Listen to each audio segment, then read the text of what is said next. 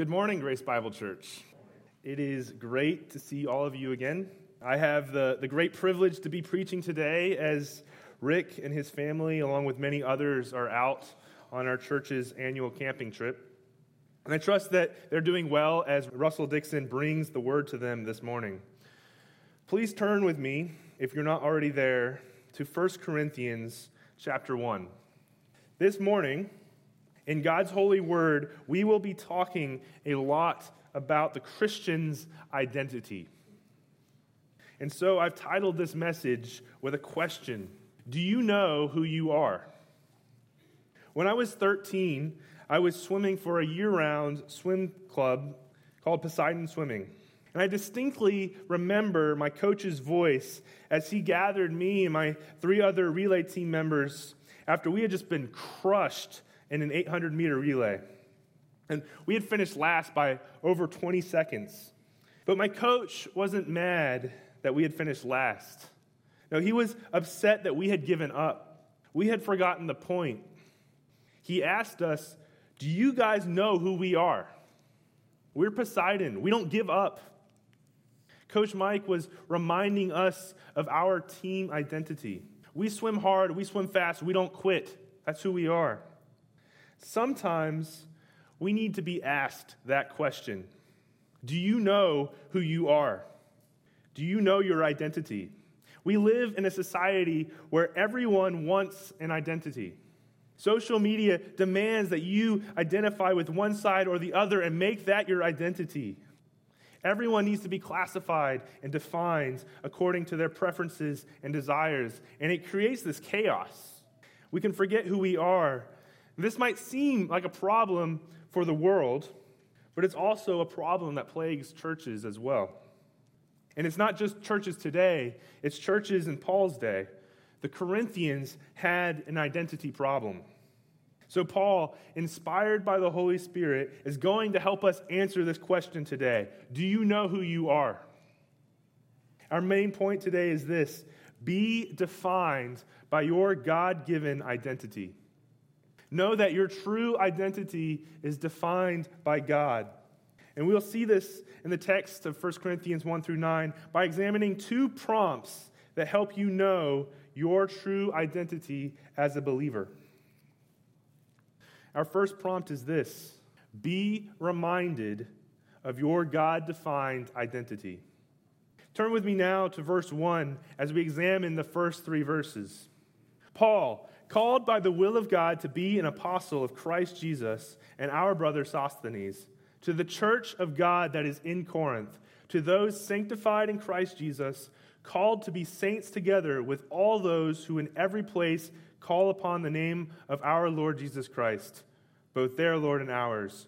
Grace to you and peace from God our Father and the Lord Jesus Christ.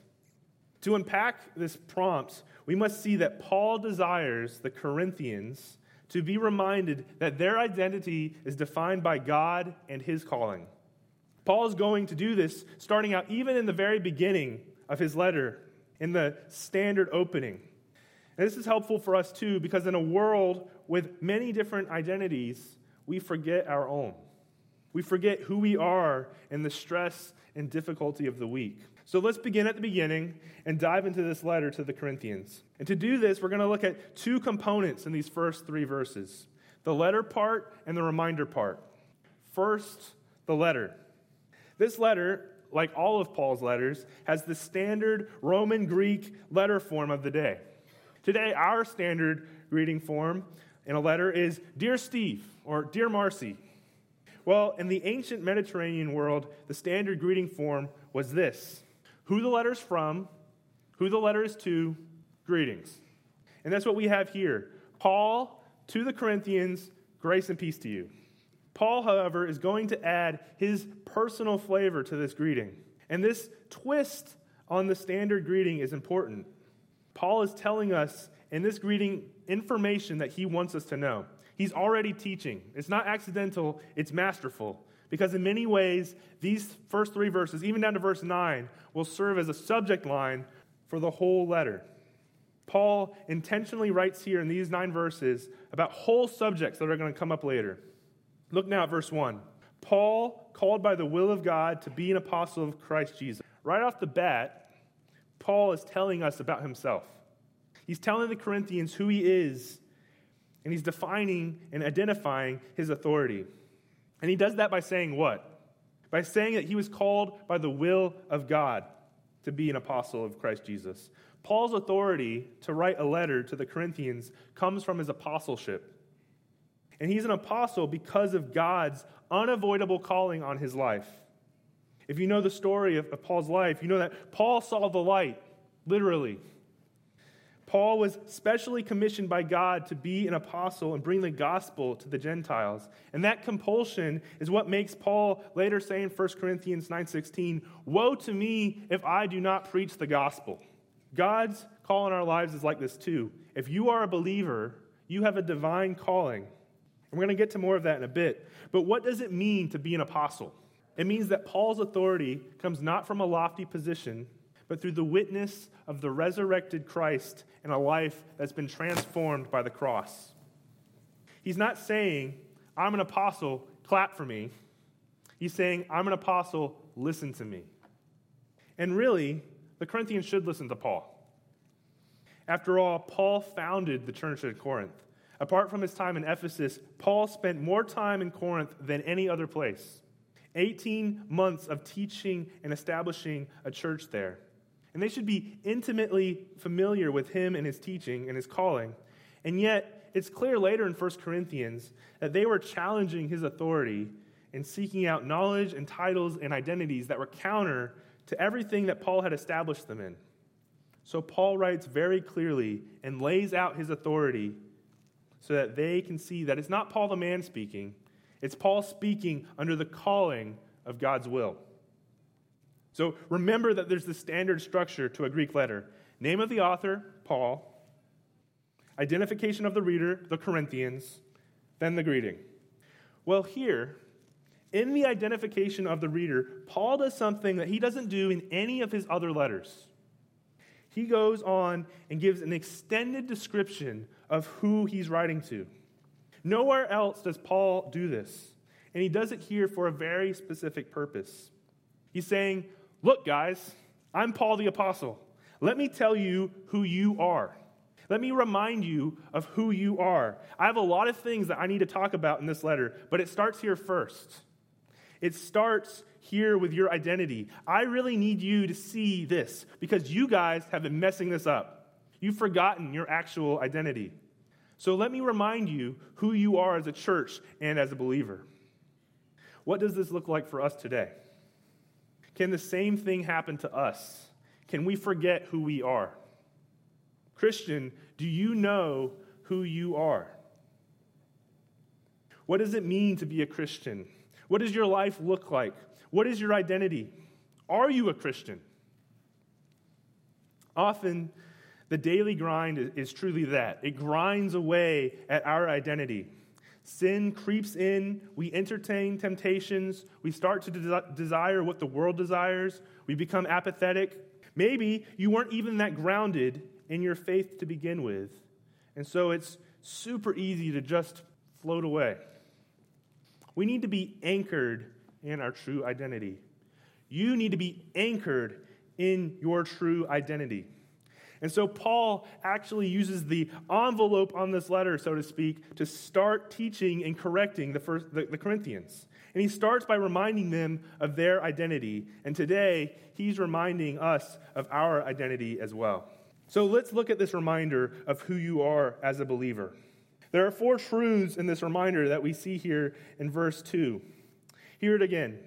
To the church of God that is in Corinth, to those sanctified in Christ Jesus, called to be saints, together with all those who in every place call upon the name of our Lord Jesus Christ, both their Lord and ours. The first truth of this reminder is right there at the beginning. To the church of God that is in Corinth. The church of God. Whose church? God's church. You see, the Corinthians were a status hungry people. They craved names and titles. They were proud of themselves. They were proud of their knowledge and their spirituality. They considered themselves mature. So Paul starts out by saying, Look, Your church gathering is not about you and what you know. In fact, it's not even your church, it's God's church, it's God's possession. It's not Rick Zamen's church.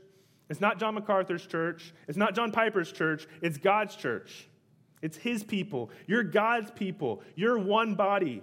You're one gathering. Your identity starts there. You're a people of God's possession. He's your God, and you're His people. This is the first part of our identity, identity that we must see. If you're a Christian listening to this right now, you need to know that the first part of your identity as a believer is that you belong to God. You're one of His people, you're in His family, you're part of His church. If you're a solo, Lone Ranger Christian, or if you're not tied and committed to a local gathering of God's people, then you're going to struggle to see this first part of your identity. God saved a people to himself. He didn't save a bunch of random individuals to not be connected to anything. If you're not locked in with a local church, you will eventually have a Christian identity crisis. Paul repeatedly in 1 Corinthians talks about the church body and how they're all one. They're all unified. And he even talks about the different ways that the local church identifies its own members. Here at Grace Bible Church, we have membership. Not so that we can be divisive, but so that we can all know who's truly in this local church of God in Midlothian. If you're not a member, that doesn't mean that you're not a Christian, not at all. But it does mean that one of the key parts of Christian identity is missing in your life. There's not a category of Christian in the New Testament for someone who is not committed to a faithful local church of God. And the book of Acts is especially clear on this. Those who are saved and profess Christ become part of his church and the local gathering of his people. Membership in a church is purely a clear profession of faith and the submission to the teaching and discipline of that church. So if you belong to God and you're one of his people, then you need to be gathering and committed with the rest of his people. Whether that's here at GBC or at another faithful gathering of God's people. God's people gathered together make up God's church. And Paul starts out his reminder and identification of the Corinthians by telling them who they are as a church. And what a blessing it is to be a part of God's family. What a blessing it is to gather with God's people. And how can this be? How can we be the people of a holy, perfect God? This is no small thing. How do we as sinners receive such a marvelous blessing in this relationship with God? This is where we see the second truth in this reminder of our identity. Look at verse 2. To the church of God that is in Corinth, to those sanctified in Christ Jesus. The second truth is that we have been sanctified in Christ. You have been made holy in Christ. Your identity has been fundamentally changed. Because of Christ's work on the cross, our identity as an unholy, sinful being has been transformed to be holy before God. We can now enter and enjoy his presence. We can have a relationship. And this transformation is not because of something that we have done or even something we do now. It's because of Christ's accomplishment of salvation. Sanctified, as it's used here, is talking about a past event with present effects. And this sanctification holiness refers to the one time event where Christ's blood washed away the sins of his people. 1 John 1 7. But if we walk in the light, as he is in the light, we have fellowship with one another, and the blood of Jesus, his son, cleanses us from all sin. Hebrews 10 14 and 17. For by a single offering he has perfected for all time those who are being sanctified. And God says, I will remember their sins and their lawless deeds no more.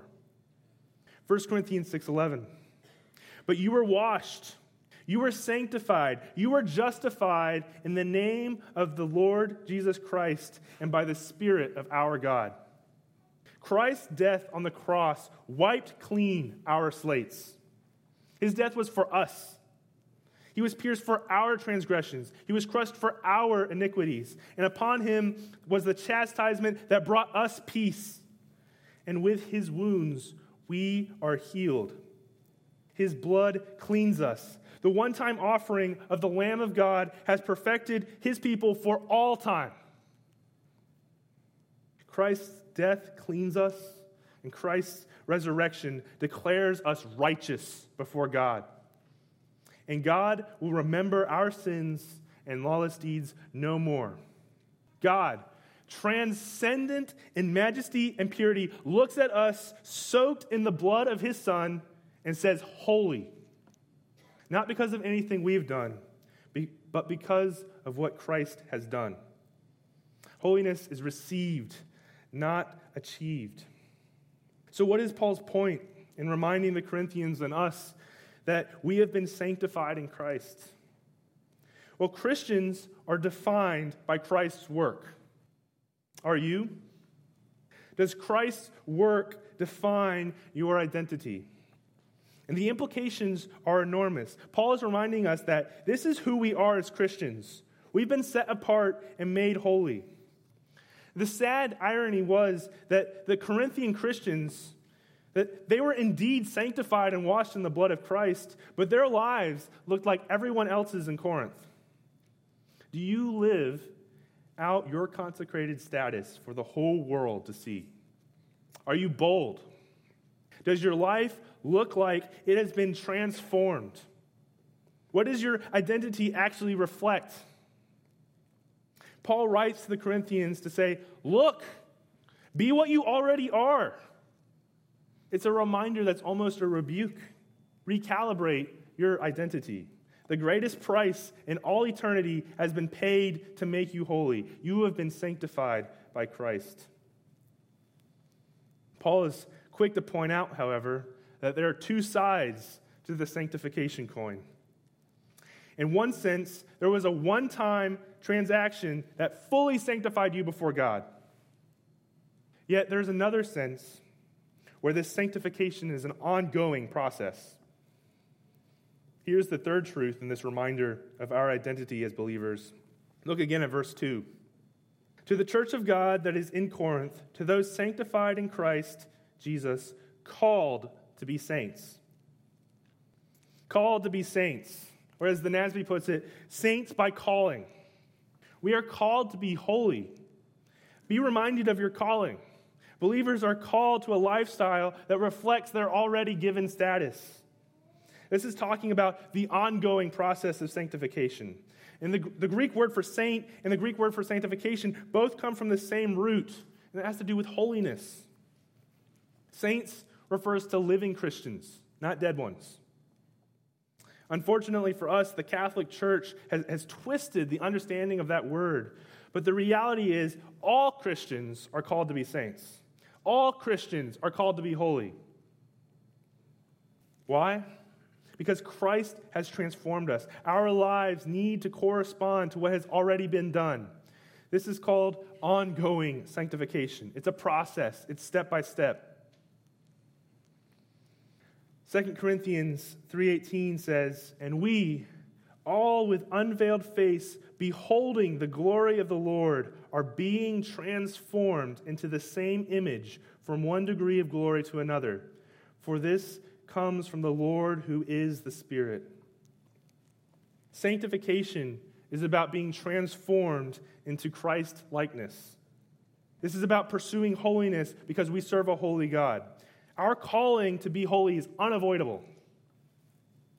God's call is not something you take or leave. No, it's, it's like the call for Paul to be, apostle, be an apostle was unavoidable. Your call to be a saint, to be holy, that's unavoidable. To become what you already are is unavoidable. Think of it this way when a person becomes an officer in the Marine Corps, they commission, meaning they receive their rank before they officially assume their position.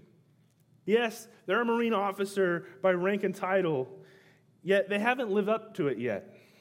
This is like the sanctification process. Christians have been commissioned. We've received the rank of holiness before God's presence in Christ. Yet, in a very real way, we are not actually fully sanctified in our life here on earth. We still sin. We still battle temptations. Ongoing sanctification, fighting sin, and growing in holiness is a defining mark of your Christian identity. Paul challenges the Corinthians because he knows that they are not living up to their calling. Is this your identity? Is this your calling? Do you own this? Does your life reflect your status in Christ? We grow in our sanctification through many means, but we must stay anchored in God's word and in prayerful reliance on His Spirit to help us grow and fight sin. Without that, we are hopeless in our fight with sin.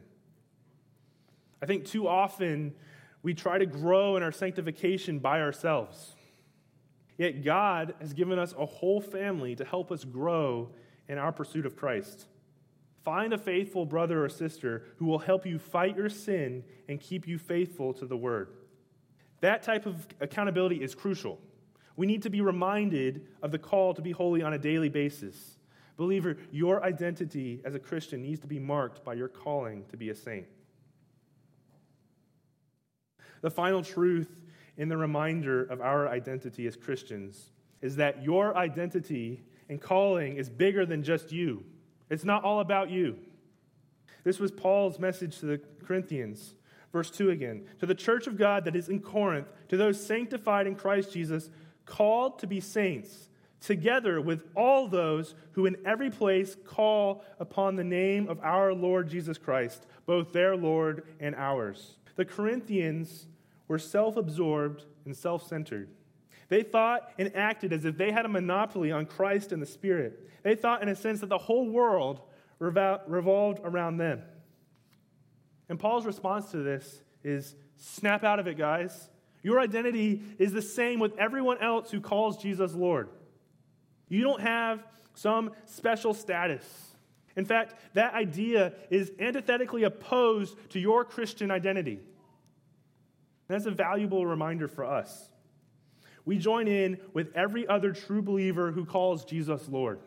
The ground is level at the foot of the cross.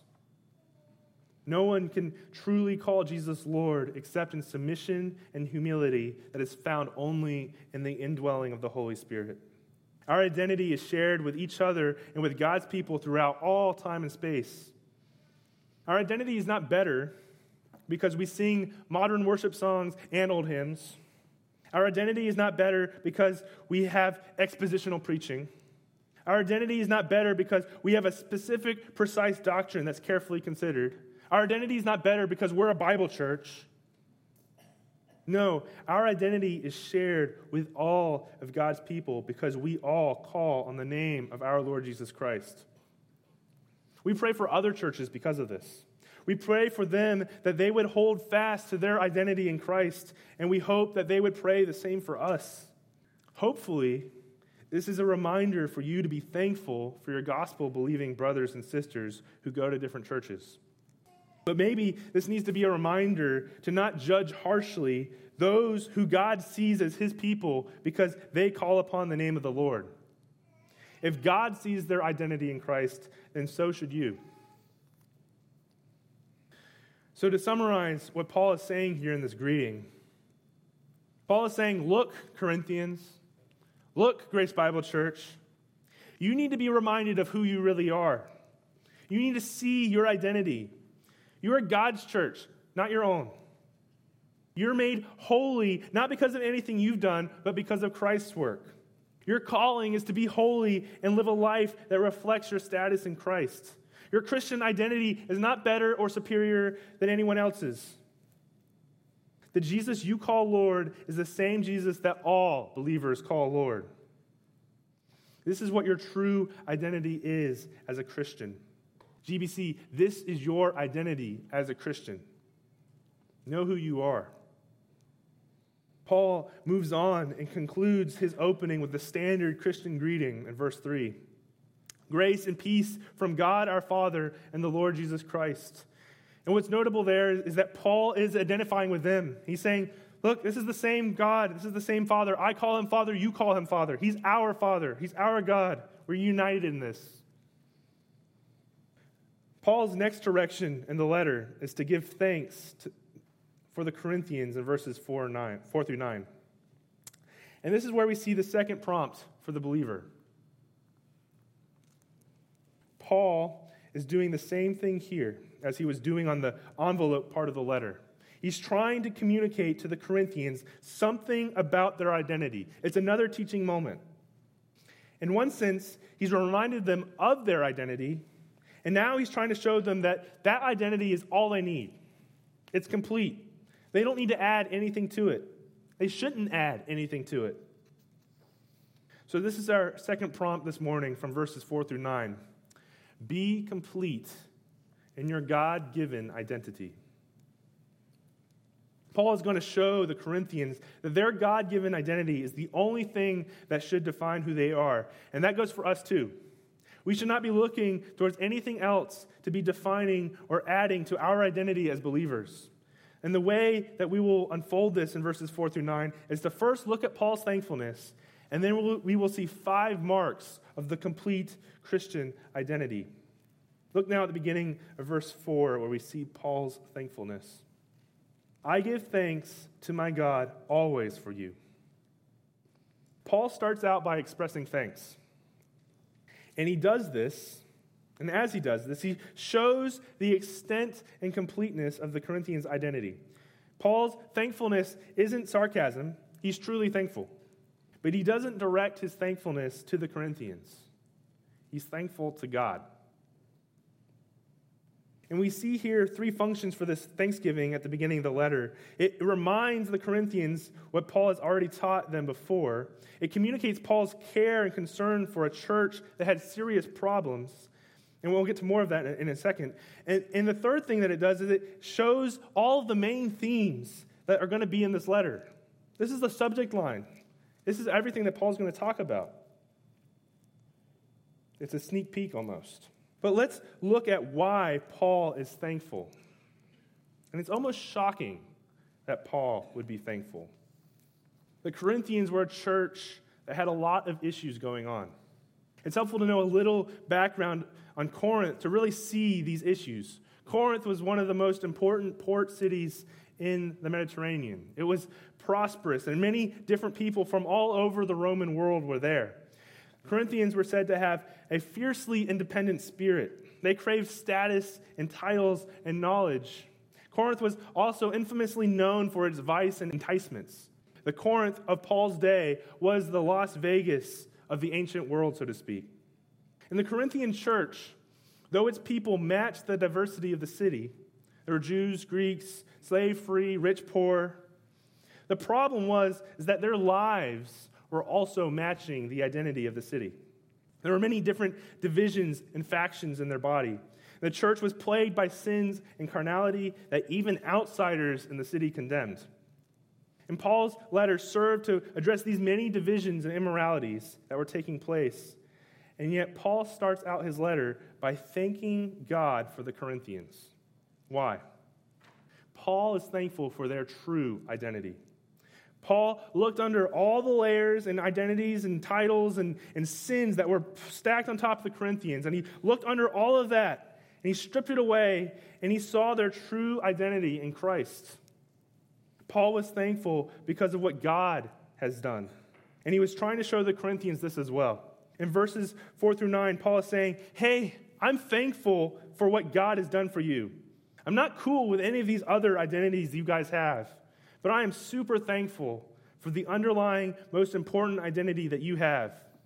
I'm thankful for your identity in Christ. That's all you need. You don't need any other identity. Your identity in Christ is complete. So, what Paul is going to do in this Thanksgiving is contrast much of what the Corinthians would claim for themselves by showing what God has done for them through Christ. Grace has been given to them by God. They had been made rich by God. The true testimony of the gospel in them had been confirmed by God. They had been called into fellowship with Christ by God. And Paul is thankful to God for all of that. How about you? Are you thankful to God for the believers in your life? If Paul was thankful for the Corinthians, despite all the sins and divisions present in their lives, then surely we can do the same. When you see a brother or sister in Christ and you can't believe that they posted that thing, or that they voted that way, or that they follow that person, or that they reacted that way, even if those things might be unwise, are you thankful for them? Are you thankful for their identity in Christ? Do you love them as Christ loves them? Are you willing to forgive them the way Christ has forgiven them? Even when your brother or sister seems to forget their identity, be thankful that God doesn't. So, out of love and humility and thankfulness, remind one another of who we are in Christ. Be thankful the way Paul is thankful. Be thankful for God's work in others. Be thankful that if they're a believer, they have been sanctified by Christ's blood, and the Holy Spirit is sanctifying them even now. The more godly we are, the more thankful we will be. Look back at verse 4, where we see that Paul is continually thankful because of the grace of God which was given in Christ Jesus. Paul isn't thankful for anything the Corinthians have done or earned. He's not thankful, he's not even mentioning thankfulness for their faith or love or unity because those things were lacking in the church. But Paul is thankful for God's grace. He's thankful for God's gift in the gospel and how that is manifested in the lives of the Corinthians. This is the first mark of the Christian's complete identity God's grace. Grace, by its very nature, is, is free. It's a free gift, it's not earned. That's the wonderful, amazing, marvelous mystery of the gospel that God would choose to save sinners whose very identities were hostile and opposed to him. As sinners, our identity was as a child of wrath. Our identity was that of a dead person. We were dead in our sins. Maybe that's you right now. Right now, are you dead in your sins? Is your identity hostile towards God? Do you love your sin and hate God? All of humanity faces this problem where there's no distinction. For all have sinned and fall short of the glory of God. We all fail to meet God's holiness.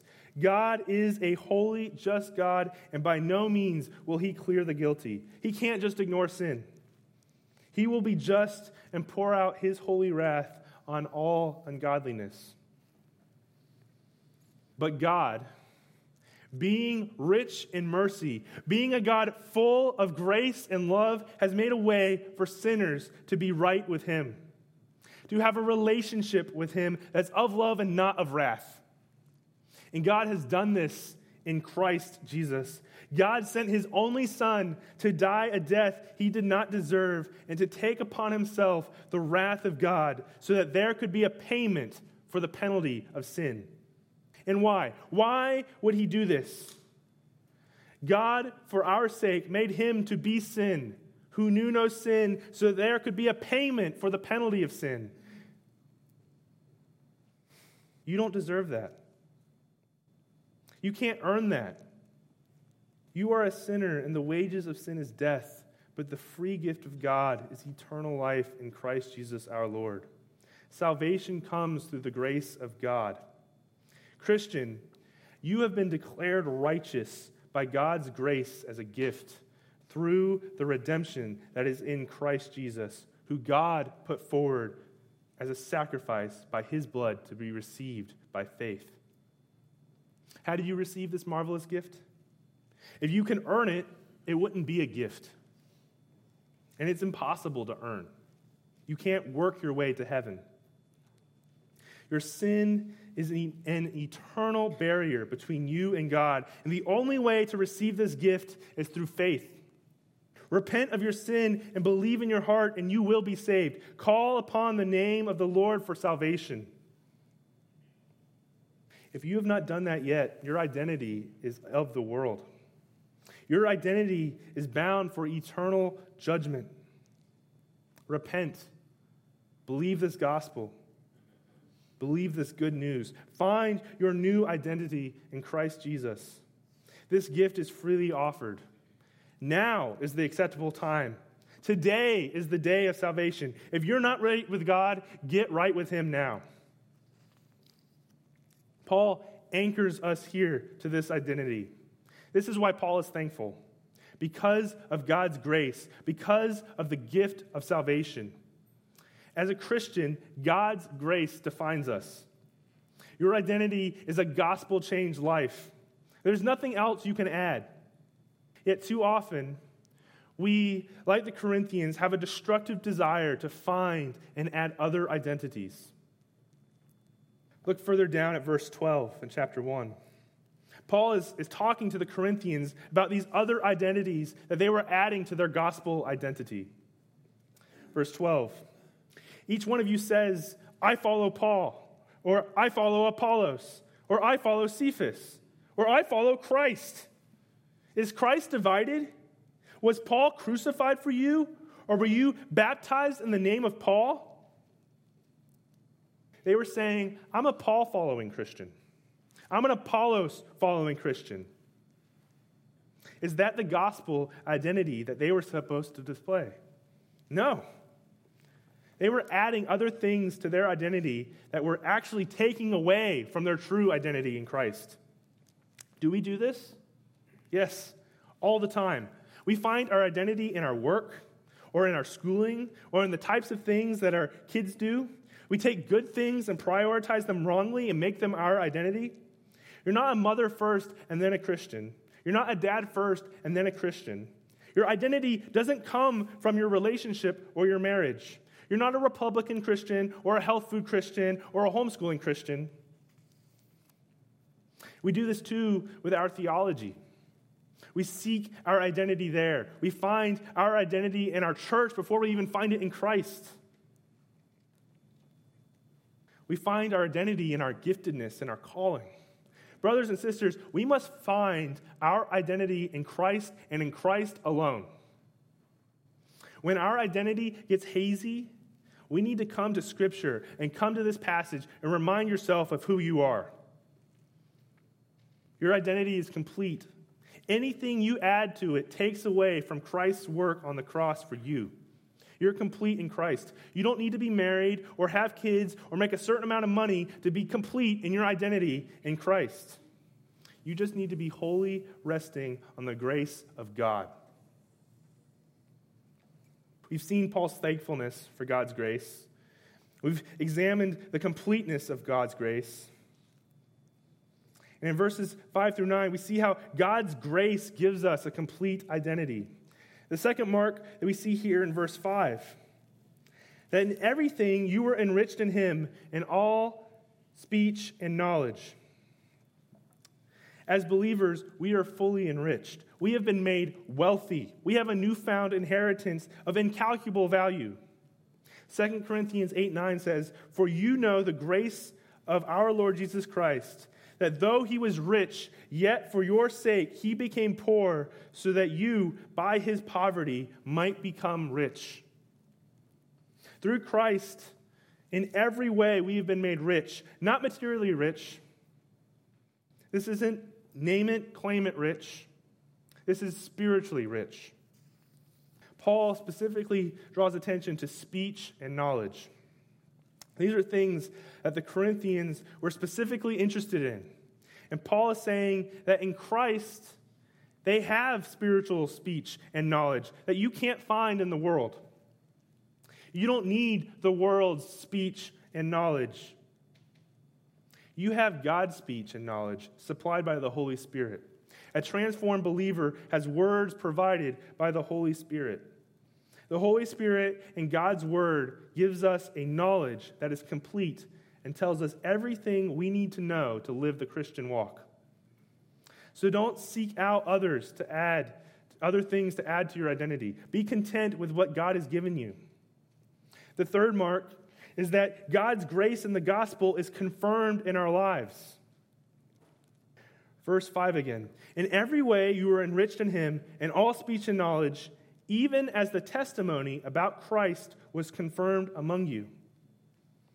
The speech and knowledge given to us confirms our identity in Christ. The gospel, our testimony, is confirmed by the speech and knowledge given to us at conversion. Your desires have changed. Your speech has changed. Once you confess something else as king, and now you confess Jesus as Lord of your life. This speech knowledge, speech and knowledge are the mark of a converted person, and it's witnessed by everyone around you. The fourth mark, verse 7 so that you are not lacking in any gift as you wait for the revealing of our Lord Jesus Christ. So that you are not lacking any gift. Believer, your identity as a Christian is complete. You're not missing anything. If you're a believer, then God has given you every spiritual gift that you need. You're complete in your identity and calling. And why would Paul feel the need to make this point? Well, the Corinthians had a fascination for the spiritual gifts, both for the ones that have ceased and for the ones that last until today. But in many ways, the way they were practicing their gifts was not at all the way that God had intended. This reminder is good for us today as well, especially if you feel dissatisfied in your calling or spiritual gifting. You might be tempted to say, if only I had this gift, then I'd be complete. If only I was like that, what that brother had and I had that, then I'd be happy. Well, brother and sister, you are entirely complete. When you were transformed by the blood of Christ, you were given every gift God wanted you to have. So be content with God's sovereignty over your gifting. In verse 7 and 8, we see the fifth mark of the complete Christian identity an eagerness for Christ's return. In every way, you were enriched in him, in all speech and all knowledge, even as the testimony about Christ was confirmed among you, as you wait for the revealing of our Lord Jesus Christ, who will sustain you to the day, to the end, guiltless in the day of our Lord Jesus Christ. God's people are looking forward to the day of his return. We are waiting for Christ to come back as king. If you're a believer, you know you're standing with God. God's people will be blameless on that day of judgment, not because of their own merit, but because of Christ's righteousness. Are you ready for that day? Are you living as if Christ's return is imminent? Are you ready? As believers, we know that we will be confirmed on the final day when King Jesus finally and fully completes his plan for judgment and salvation. But if you're not saved, and if you're standing guilty in your sins, you have no such hope. You will be found guilty. Believer, are you living in eagerness for an eternity with Christ?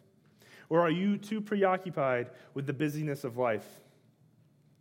Paul tells us here that a necessary part of our Christian identity is an eagerness for Christ's return. So, a Christian is someone who's been given God's grace, who has been enriched with spiritual treasures, who eagerly awaits the Lord Jesus Christ to be revealed, who will stand shameless on that day. And how does Paul end this wonderful passage?